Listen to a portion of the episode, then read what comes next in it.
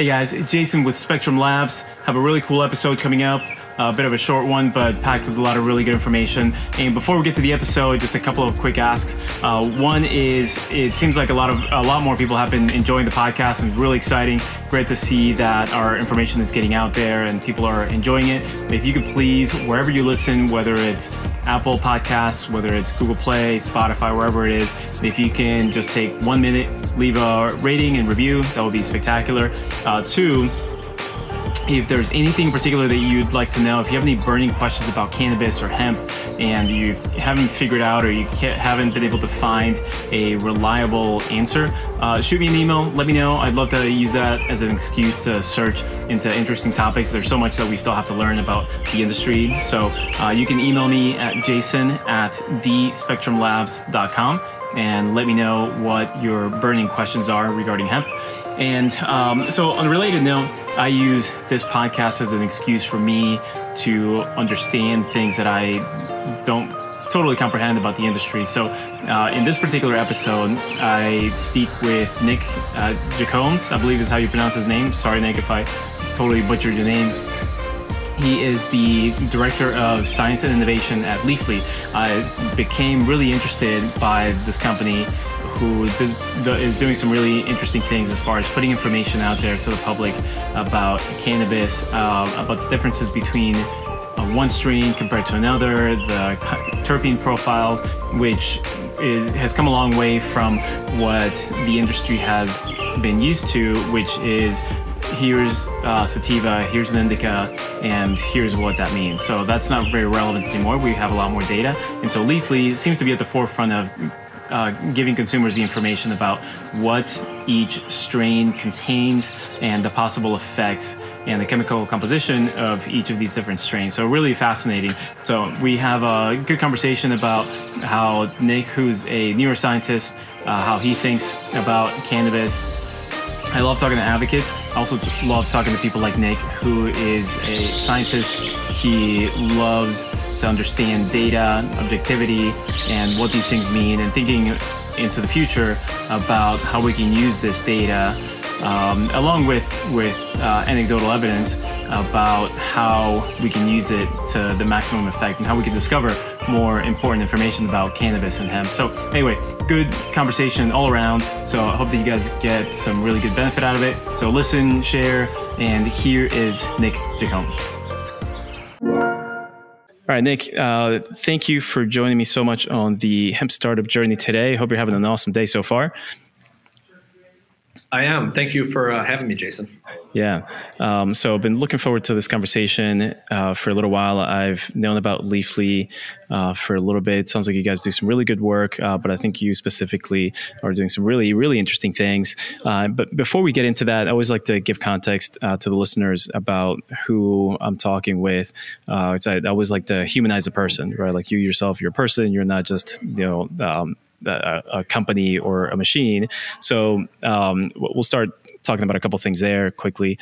When you're at whatever it is, I don't know, a party or, or networking event, and somebody says, Hey, Nick, nice to meet you. Uh, what do you do? What's your response to that? I often say I work in the legal cannabis or the legal marijuana industry. Um, depending on where I'm at, people people are usually very excited and interested to hear that no matter where they are. Um, I often say legal cannabis industry before I say Leafly, um, just in case someone's not familiar with the cannabis industry. Although many, many people, both in the industry and outside the industry, actually do know Leafly and do love Leafly. So oftentimes, you know, even a stranger will, will recognize Leafly when I mention it.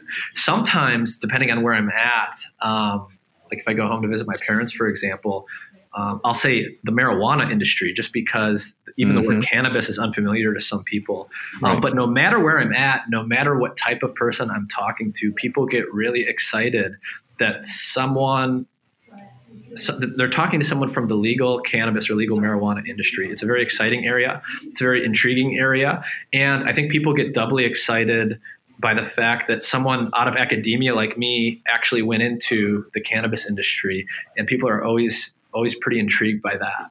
Mm-hmm. Do you, when we were first opening up, um, our, our, extraction company and we were interviewing people uh, there were some folks from the the whether it was medical or the the scientific world, who were really hesitant to be associated with anything related to cannabis. Did you ever get that from like schoolmates or family or anything like that? Uh, a little bit, yes, but mostly no. Um, no? Okay. So when I came into the industry, it was 2016. It was the summer of 2016 when I decided and, and actually left academia after I finished my PhD instead of going on to do a postdoc, I decided to go into industry. I decided to go to Leafly and go into the cannabis industry in particular. And at the time I made that decision, I was pretty nervous about how people would react. I was nervous about how some of my, my colleagues and friends in academia would re- react because I was not staying in academia. I was a little bit nervous about how family um, might react to going into the legal cannabis industry, which was at that time extremely new. It's still mm-hmm. new and it's still it's still growing, but at that time it was very new. But actually, the response I tended to get from most people was excitement and intrigue. Uh, even people, you know, even family members that I that, that I would see, you know, at a Christmas party once a year, and I had no idea what their thoughts or their relationship to cannabis was. Uh, I was pleasantly surprised to see that they were they were very much excited to hear that I was going in that direction. Um, and it was very positive overall. Um, and it was an exciting change, even though I was a little bit nervous at first. Hmm. Um, I think, you know, in academia, there's a strong push to, you know, oftentimes there's a lot of pressure to stay in academia. So there was a little bit of, uh, I did have a couple people react in a very curious way to why I would be going into the marijuana industry and be going to a private company. Um, but you know, at the time that I left, and certainly since then, it's become much much more common for people with my background, which is in neuroscience. You know, anyone with a quantitative background or a science background to actually not go into academia and start going into industry, and in particular into data science. Gotcha. Okay, good. So no no broken relationships or anything like that because you went to cannabis. That's no, good. absolutely not. In fact, you know, at this point, you know, the the one of the newer things that is starting to come onto my plate is I have quite a few people that I used to work with or used to know while I was doing research in academia asking me, how did you make the transition? What advice can you give me um, mm. as I try to make a transition out of academia? That's actually that's actually the most common conversation I have at this point. That's cool. That's cool. Um, so another question for context here. So, what uh, what is? Can you explain what neuroscience is, and what do you do, or what does a neuroscientist do? do? Yeah, absolutely. So I spent about five years working on a PhD in systems neuroscience, and before that, I did a bachelor's degree in both genetics and neuroscience at the University of Wisconsin. So I did my undergraduate studies in in in the biological sciences. And then I went to Harvard University and worked at Harvard Medical School for my PhD for another five years. And when you go to graduate school to do research at a PhD level, it's very different from school as most people would think about it. So, in the first year, you're taking some classes. Um, and you're spending about half of your time doing coursework and learning from professors and learning from textbooks. But the other half of your time you're rotating between laboratories and actually doing hands-on basic research or applied research in those laboratories. And then after your first year that is all you do. It's a 100% full-time job to do research um, as part of a program like that. So what i was doing you know 99% of the time was i was going to the lab every day. I was designing and running experiments. I was analyzing data and crunching the numbers, and I was thinking about um, very, very big problems in neuroscience. In particular, I was understanding or attempting to understand the neuroscience of motivation. How is it that an animal's brain can be wired up to actually create motivations? In particular, I was looking at feeding behavior and the hunger drive. So, what is it about the brain and about the structure of the brain that allows an animal to get hungry, to learn how to respond to its environment in order to satisfy that basic need and how do the instinctual parts of the brain connect to the learning and memory parts of the brain in order to achieve that? So thinking about the networks and circuits in the brain that allow an animal to learn and behave in an intelligent way based on its instincts and based on what it learns. And and that's it in a nutshell. Mm-hmm.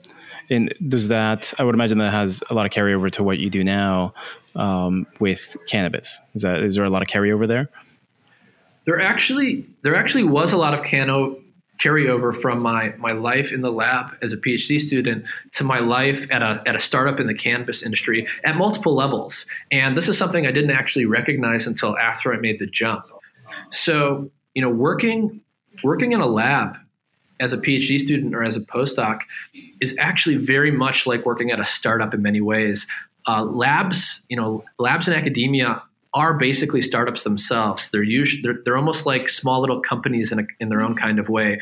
You're not trying to deliver value to shareholders. You're not trying to increase your profit margins, but you are trying to raise money to do research to answer either basic fundamental problems in in basic science or to uh, figure out uh, applied questions that are relevant in the clinical world. And it's it's fun. It's exciting. Um, it's a lot of work. You have to think on your feet. You're, you're dealing with problems that that are literally unsolved that no one's ever had to deal with before. Um, you have to learn new things. You have to wear a lot of hats. You have to have a lot of skills, and you have to be highly adaptable. And those are things you need to be successful in the lab environment, and they're things you need to be successful in the startup environment. So there was a lot of carryover in that sense. And then, of course, what I was studying as a neuroscientist was not cannabis. But a lot of the things that I was studying in terms of how the brain responds to the world, and a lot of the skills I was building in terms of the analytical and, and data science techniques and skill sets that I was learning actually do translate into my role at Leafly and into the startup world in a very big way. Got it. Okay. So let's talk about Leafly. And uh, one of the reasons that I started to learn a little bit about, about, your company is because of the the cannabis guide that you guys released. Uh, when did you release that? We released that last October. Last October, right? So I just started pouring over that, and uh, one of the reasons for me was just we were we have a hemp extraction company in Asheville, North Carolina, and so we were doing the sort of the usual things of uh, you know tinctures and um, keeping things safe and all that. But then I started learning more about terpenes and then the role of terpenes and uh, cannabinoids and all these things that um, are, just super interesting in combination. Uh, when I first got into the business, I all I heard about from the for the cannabis side was indica and sativa, and now uh, I don't I don't really think about that so much, and you guys write a lot about that. Um, but just to start this conversation, what was the catalyst for this new cannabis guide? Because it, it seems like it was, I didn't see the previous version, but it seems like it was pretty different uh, from your previous or 1.0 version. Yes, and that's a good way of, of putting it. You know, the 1.0 version, which is what Leafly started with 10 years ago, is based on the traditional cultural knowledge in the cannabis industry and in the cannabis space that really we inherited from an era of prohibition an era where you did not have access to real research and real data that allowed you to understand cannabis and understand the plant and the products at the level that you really need to understand them. And that's the level you want to understand these things is from the inside out. And so I knew coming in that if we could partner with the right people and if we could get the right data to understand the cannabis at the level of chemistry to understand the inside of cannabis and and understand it from there that would be a powerful new way to be able to do all the things that everybody's trying to do in the space. And all of it centers around the ability to understand and predict the types of feelings and the types of effects that a cannabis consumer is going to get in response to a particular product consumed in a particular way the more that we can help consumers understand that for themselves, the more successful we're going to be as a company. Um, and that's true for Leafly. Um, that's true for you know producers actually making consumable products. That's true for almost anyone in the space. That's sort of that's sort of the underlying fundamental problem of the industry, and it's really hard.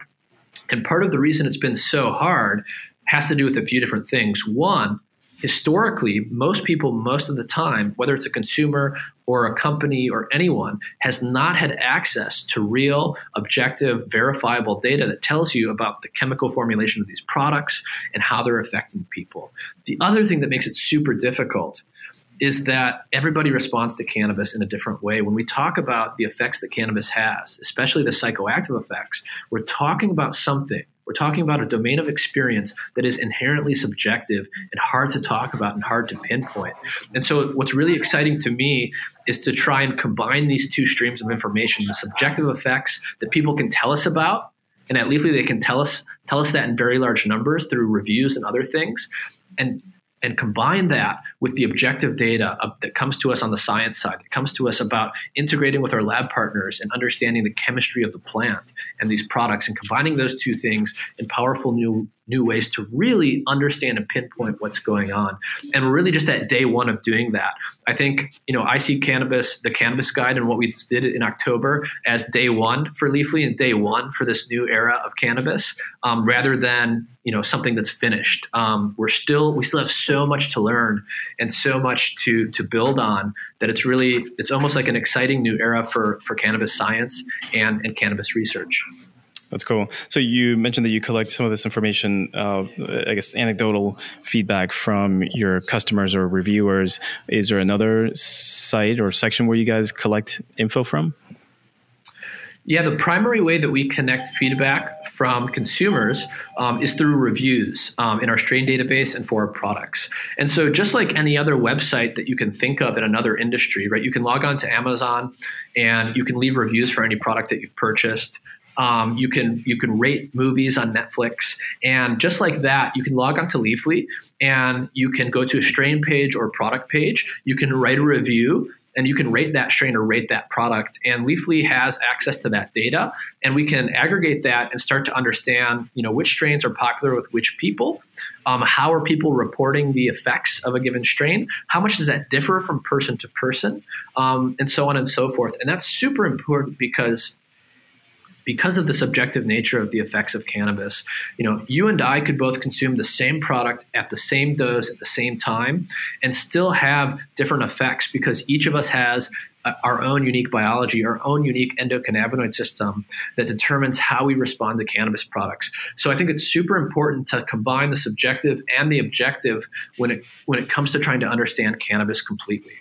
So the subjective side is what people say about how they specifically felt when they consumed a product or they tried a product. And the objective is the data about the chemistry of that product, about all of the other stuff that we can really measure and, and pinpoint precisely. And I think it's going to take both of those two things to really truly create an experience where we can make the most precise and most informative and most trustworthy recommendations to consumers. Yeah, I think that, that kind of makes my head spin because, like you're saying, you're very right that uh, you and I can both be taking the same thing, same strain, and we can have different um, responses to it. Um, so, is the value in, let's say, the the reviews in like the the top of the bell curve, where most people indicate that they had some sort of a reaction to? Uh, like, how, or, or how do you reconcile those possible two or multiple extremes of how somebody responds to the same exact product? Yeah, that's a great question. And so I think of it from a few different angles. So the first angle to think of it through is just what we traditionally see on the internet, um, on any other major e-commerce platform or website that you might be familiar with. So if you think about you know something like Amazon, where you're purchasing products, if you think about something like Netflix, where you're you know consuming movies and television shows, each of the experiences there on each of those platforms is highly personalized. And what that means is that you know if I log into Netflix and you log into Netflix, we don't see the exact same thing. We actually see unique experiences that have been tuned to us as individuals based on what we've watched, based on what we've liked, based on the feedback we've given the platform about what worked best for us. So that way, um, those companies can say, ah, well, people like you like these movies. So if you like movies A, B, and C, they're going to look at all the other people that also like movies A, B, and C. They're going to see what other movies or TV shows they're watching, and they're going to say, ah, you should watch this other show next because there's a really good chance you're going to love it because other people that are similar to you in their movie or TV show tastes also like that. Ditto for Amazon. So that's the first way we can start to think about this. You know, if someone logs onto Leafly, based on the reviews they've left and the ratings they've left for strains, for products, for dispensaries, we can do similar things. People who've rated strains similar to the way that you've rated them also like these strains or these products. But we mm-hmm. actually have to keep going deeper than that because cannabis is so unique and so interesting in different ways because of the unique subjective effects that it has, right? This is a consumable product that has potent psychoactive effects. So it's very different from most of the other things that are out there in the world, um, you know, including movies and including other things that people are more familiar with.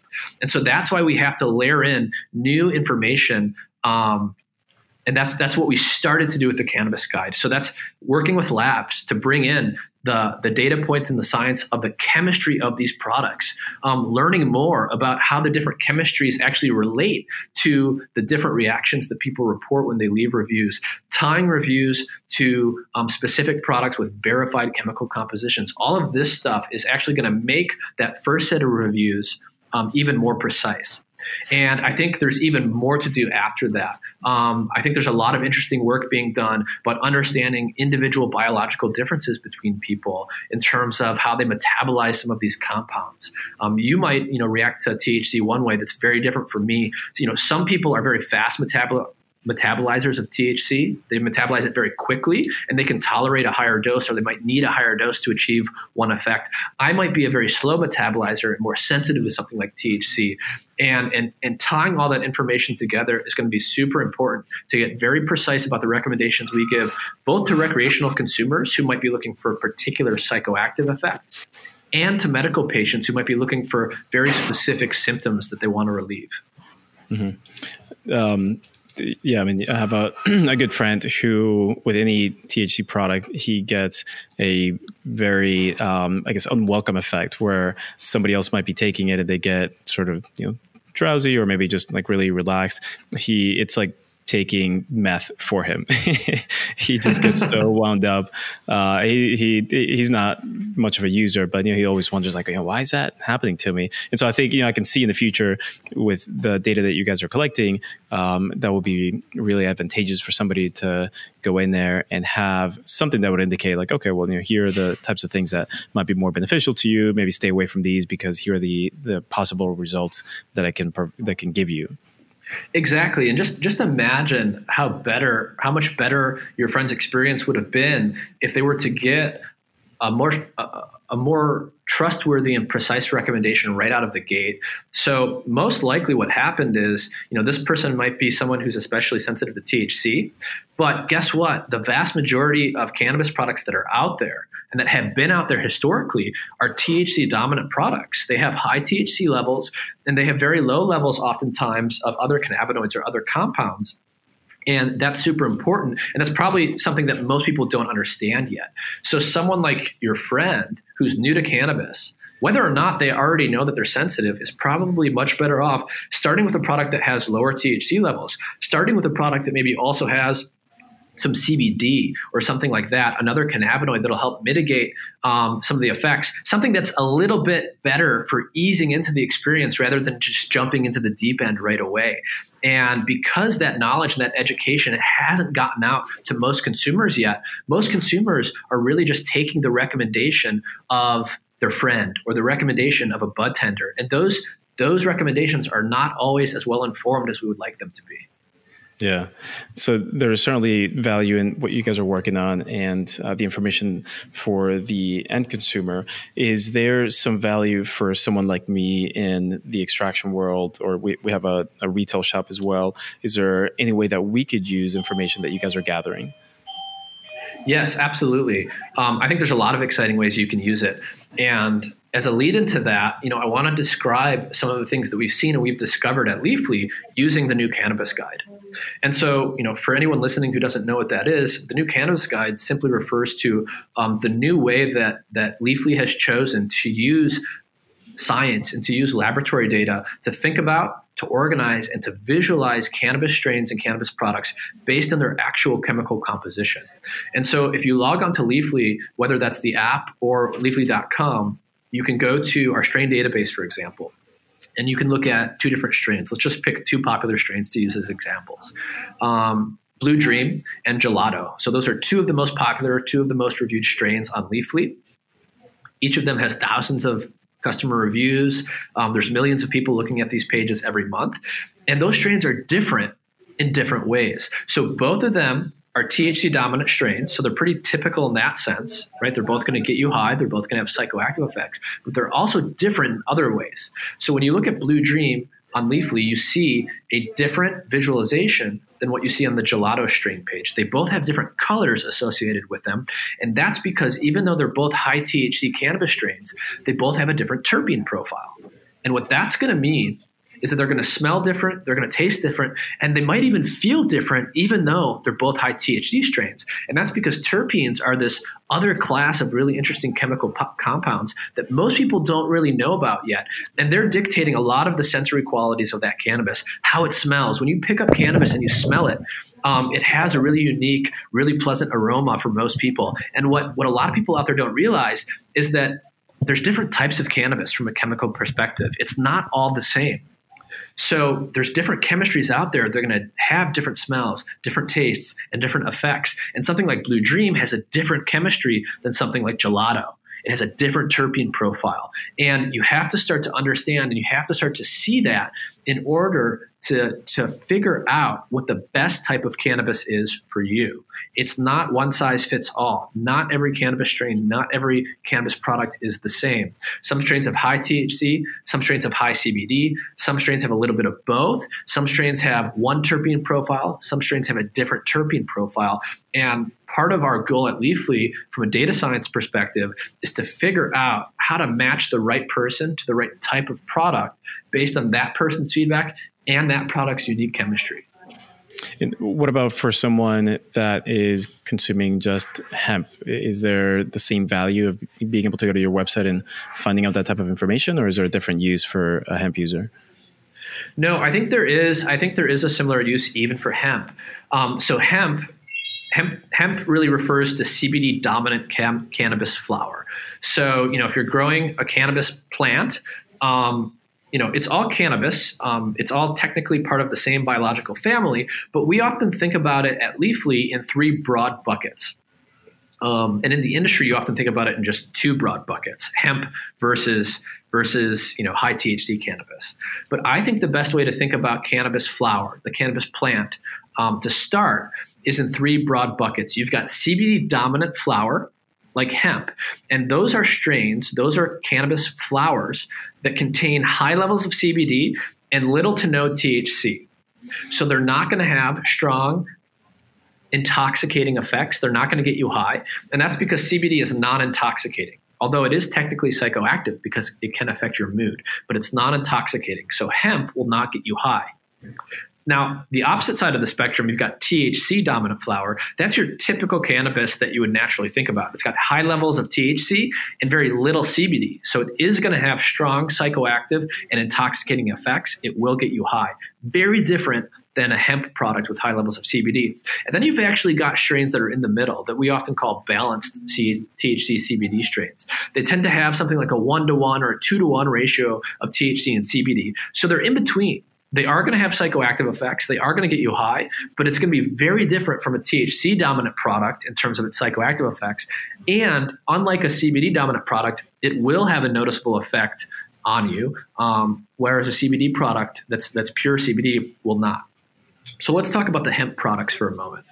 Even though a hemp product is by definition CBD dominant and it has very high CBD levels compared to THC levels, there are still differences from one hemp strain or one hemp cultivar, depending on the terminology you like, um, from plant to plant. So the exact levels of CBD can vary, right? One strain might have 10% by weight, one strain might have 20% by weight. Um, it can vary in terms of its terpene profile. You know, one strain might have high levels of one set of terpenes. Another strain might have a different set of terpenes present. That's going to affect its taste, its aroma, and it might also affect the effects it has on you um, through something uh, known as the entourage effect, which is thought to happen. And it could also have um, minor cannabinoids present um, beyond just CBD or THC, and that's something that we can talk about as well. So hemp can be different from one strain to the other, although it is not as chemically diverse as the THC dominant strains that you see out there because people haven't spent as much time historically breeding the same level of diversity into those those hemp strains. Although I think you're going to start seeing that more and more. So it will actually become more important to understand that as we go on over time. Yeah, um, I, I, certainly have taken an interest in terpenes lately, and we're just doing a lot of experimentation here with our team and trying stuff out. Um, and it, some of the results have been really amazing, which have just completely blown me away. Because uh, I'm such a skeptic, you know, and maybe it's not a great business to be in, being a skeptic. Um, but uh, I think it helps adds a good balance to a lot of the the sort of fake information uh, that's out there by some people are in our industry, unfortunately. Um, yeah, I actually think it's. I think it's. Uh, I think it's a great thing to be a skeptic in this industry because I think if you're skeptical, if you're appropriately skeptical, um, and you pay attention and you let you let the data and the science lead the way, and you lead that inform your product development, you let that inform the marketing of your products rather than being led by the hype and the marketing. And and all of the all the things we might want to be true even though the data is not there to support them i think you know that helps build a more robust business in the long run because you know even though even though it's going to take more time and take more effort to really truly understand what's going on it's going to allow you to cut through the the noise and really see and really start to understand what's going on and I think that's ultimately going to make better products for consumers, and it's ultimately going to make um, better forms of technology uh, that everyone can use. Yeah, I, I, agree with that. Now, as uh, just thinking, being a little selfish here. So, with um, just thinking about future products for for our clients and for the end user, is there a way that um, we can look at some sort of a database, and whether that's your website or maybe one of your research partners um, that can give us some indication as to a certain type of strain or, or combination of cannabinoids and terpenes that might help with X? You know, like, is there some sort of database like that, looking at the combination of things? Because some of the research that most of the research that I see now is that well, CBGA can might help with this, or sorry, like CBG might help with this, but the combination of different things and in certain ratios, um, I'm not finding a lot of that information. Yes, um, that's a great question. So the best place to start right now with Leafly is to read a lot of our educational articles and to explore the strain database itself. And the first thing that you're going to start to notice are what the major differences between some of the strains are, right? So you've got your high THC strains, you've got your high CBD strains. On Leafly, high THC strains are symbolized with diamonds, so they have a pointy shape to them, and high CBD strains are symbolized with circles. So they look very different right out of the gate. The other thing you'll start to notice is a lot of the other minor cannabinoids are not very common in most strains and most products today, although that probably is going to change. So, for example, it's very rare to see a strain with more than 1% um, total CBG levels. CBG is this minor cannabinoid that we still don't know that much about that's very interesting. But you can find examples of strains that do have some CBG in there um, most of the time. Um, so an example of that would be something like you know Dutch Treat or Super Lemon Haze. Those strains will often have CBG levels above one percent. So that's the first thing to notice. Is just to get a lay of the land. What are the major types of strains that are out there? What's common today? And start to read about what we know and what we don't know about these strains.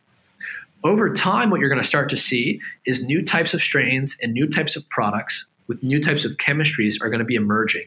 And I think they're going to start to emerge even faster as we continue to see new product innovation in the space. So there's a lot of interest right now on CBD, right? Three or four years ago, um, very few people knew what CBD was, and now CBD is everywhere. And mm-hmm. there's still a lot of unknowns about CBD. We're learning more and more every day, but we still got a long way to go. And now you're just starting to hear about other minor cannabinoids like CBG, or THCV. And again, there's a lot we still don't know there. And I think it's really important, and, part of our job at Leafly is to make it clear what do we know and what do we not know?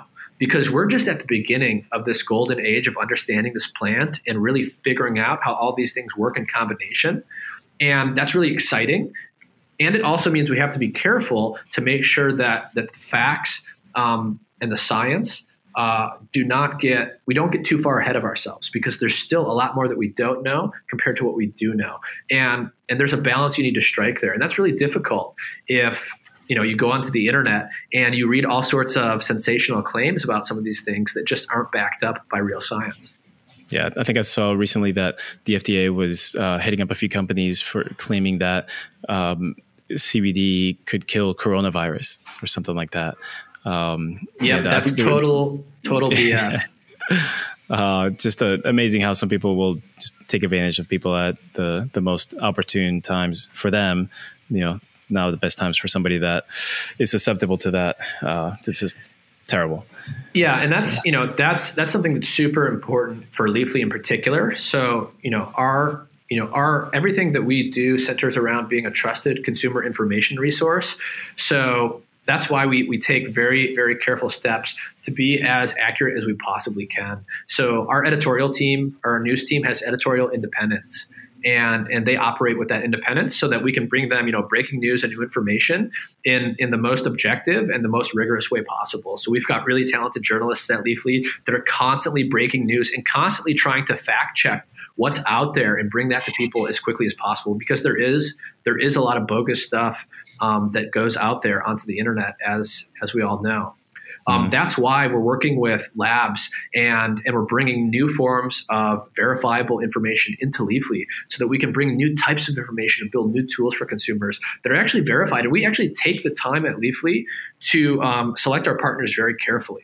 So, in terms of all of the new lab data that's feeding the cannabis guide, um, we, we selectively work only with labs that are willing to share anonymized data and, and let our data science team look at that and make sure there's no clear evidence of systematic bias because that's also something that you see out there. You see a lot of um, a lot of producers and a lot of labs are are biased in terms of the numbers they produce um, because they're trying to you know they're trying to feed feed the sales machine right? They're trying to produce things that have you know the highest number possible even though it's not accurate. They're trying to to move things even if it goes beyond what the science and what the data actually says. And so we try to be very very careful about that at leafly so that we can have at least one place where a consumer can go and trust they're actually getting the most accurate information possible uh, so I know we have to wrap up here in a few minutes. Um, are, how up to date are you on cannabis patenting? Uh, uh, so I see some things that are happening that are interesting, and then you know could be a little bit scary depending on some of the outcomes. Yeah. So what do you uh, what are you seeing? Well, I, I think uh, there was a story that came out. I think it was at the end of last year, possibly, where um, it was Charlotte's Web was poss- or uh, had patented a CBD strain that was uh, really high CBD and almost no THC whatsoever, something like twenty one percent CBD and uh, maybe like point zero one THC or something really really low.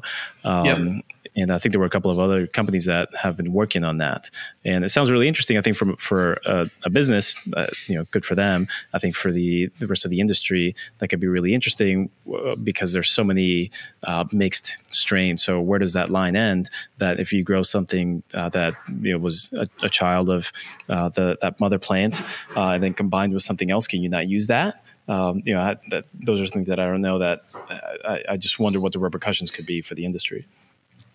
Yeah, it's a really interesting area to watch, and, and I do think you know there's going to be a lot of interesting things happening there.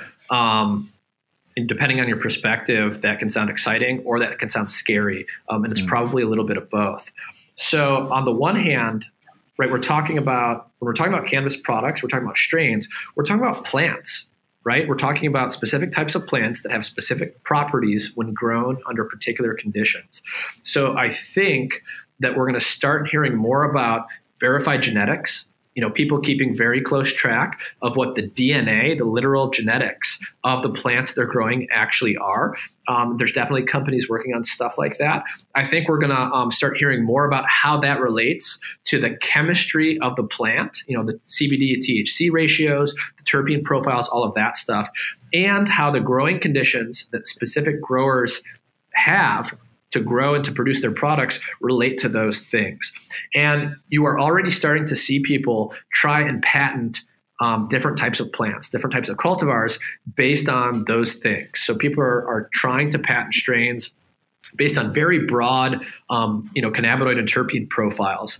And and the fear there is that you're going to have, you know, big, you know, big agriculture or big business come in and try and and, and make very broad, very sweeping patents that are going to allow them to take ownership of things that other people have been growing for years. And, and there's been a lot of controversy on that um, so far in the industry. And so, you know, I think it's it's very it's a very important area to keep an eye on. Um, so I think you know keeping track of genetics, keeping track of plant chemistry, um, keeping track of growing conditions, how those things relate is going to be very important to businesses moving forward, including to protect themselves from people trying to to patent things that they have already created or or that that they have already been growing.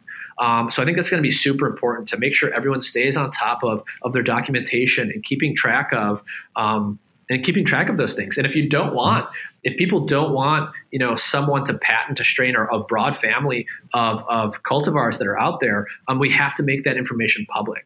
So if someone tries to patent anything with a 20 to 1 CBD to THC ratio or higher that has, you know, a particular terpene profile, they're only going to be able to do that if they can prove that there's no prior art, that there's no prior existence of something with that profile out there.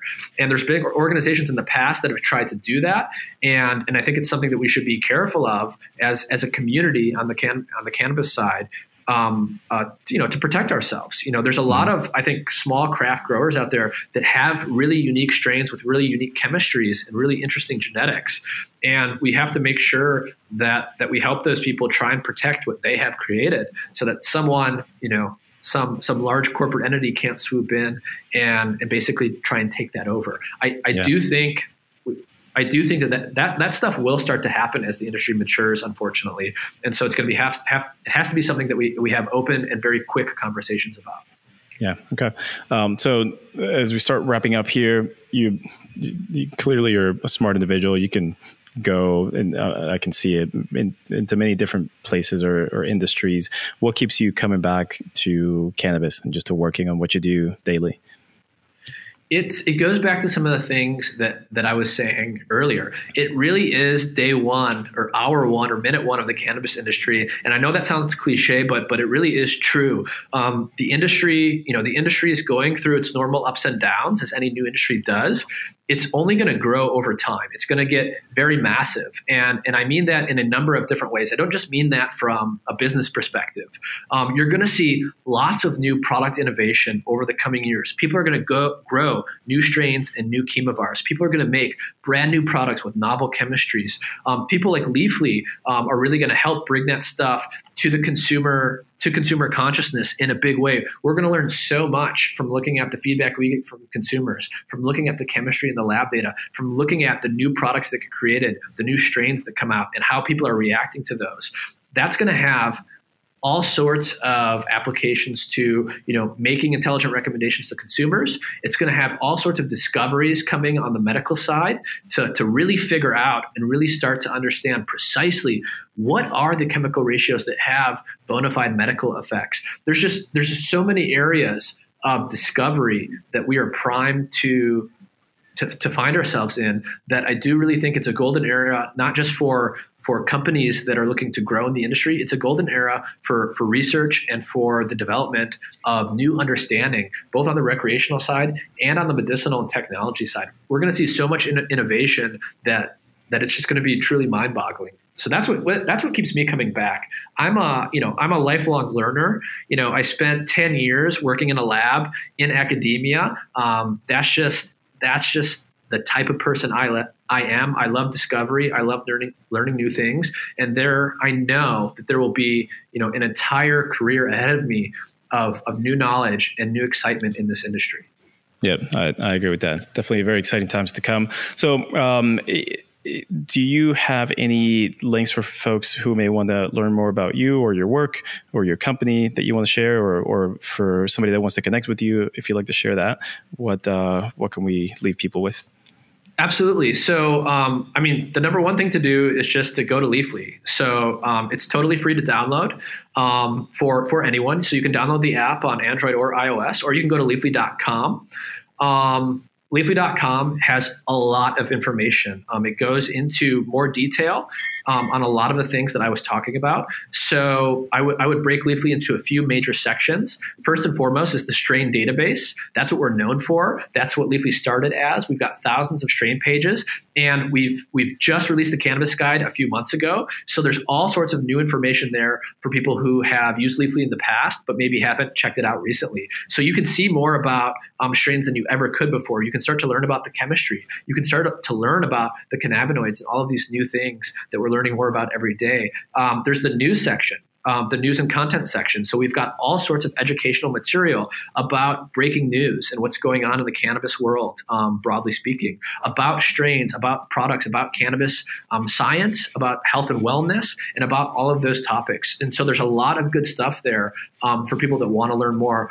I've written some articles myself on Leafly, um, so you can check those out. But there's a lot of great material written by our content team um, for for almost any topic that you can think about with cannabis. And then also, Leafly is a place where you can discover products that are actually available nearby if you live in a place where they're legal for purchase. So you can learn about cannabis, you can learn about strains, and we can help you figure out um, what strains might be around or what products might be around that you can go check out at your dispensary. And even in some places, um, order online right at Leafly. So. I would encourage people to do that.